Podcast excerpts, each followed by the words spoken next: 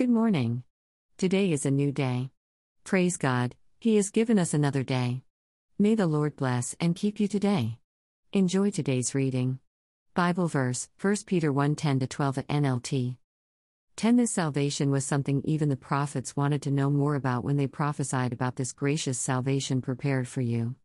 11 They wondered what time or situation the Spirit of Christ within them was talking about when he told them in advance about Christ's suffering and his great glory afterward. 12 They were told that their messages were not for themselves, but for you. And now this good news has been announced to you by those who preached in the power of the Holy Spirit sent from heaven.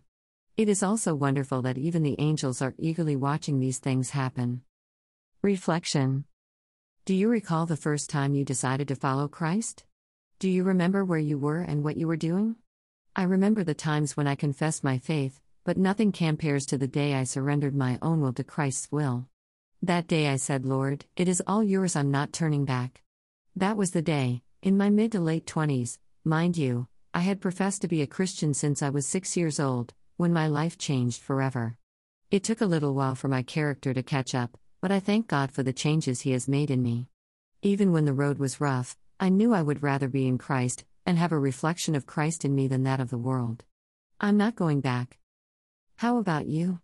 Do you remember the day you learned about salvation? Do you remember the day you believed in Jesus Christ and accepted Him as Lord of your life? Do you recall the final act and day when you said, Lord, I confess to be a Christian, but I am not behaving as such, and you asked the Lord to change you from the inside out? For some of us, we are still growing, learning, and changing, but if you are truly ready to go beyond the words I am saved and are ready to surrender your will, your attitude, your future, and ask Jesus to completely take the lead, praise God. He has been waiting on you. Mark today, as the day God the Father, Jesus the Son of God, and the Holy Spirit took reign of your life. I promise if you really do, your life will never be the same. Trust Him. Salvation is yours. Walk in your purpose. Prayer. Father God, Thank you for salvation. Thank you for the messages sent by the prophets, disciples, apostles, and Jesus. Lord, thank you for the great news of the good news.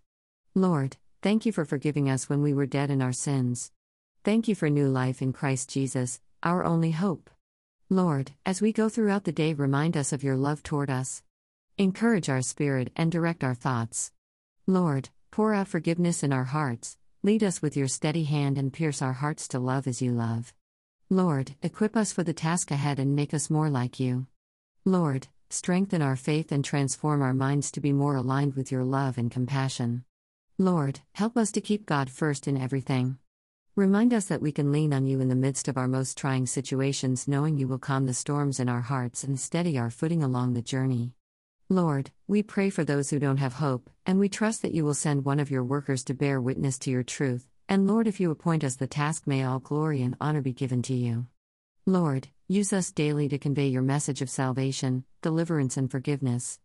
Lord, remove hate from our hearts and bitterness from our souls.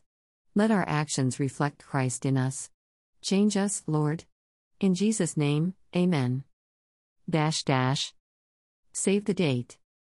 Next event, Saturday, November 13, 2021, from 9 a.m. to 12 p.m. More details to come. Do you have a prayer request? We would love to pray for you. Send your prayer request to contact us at maryewhiteministries.com. Bible reference http colon slash slash biblegateway.com. Copyright Copyright 2021 Mary E. White Ministries, all rights reserved.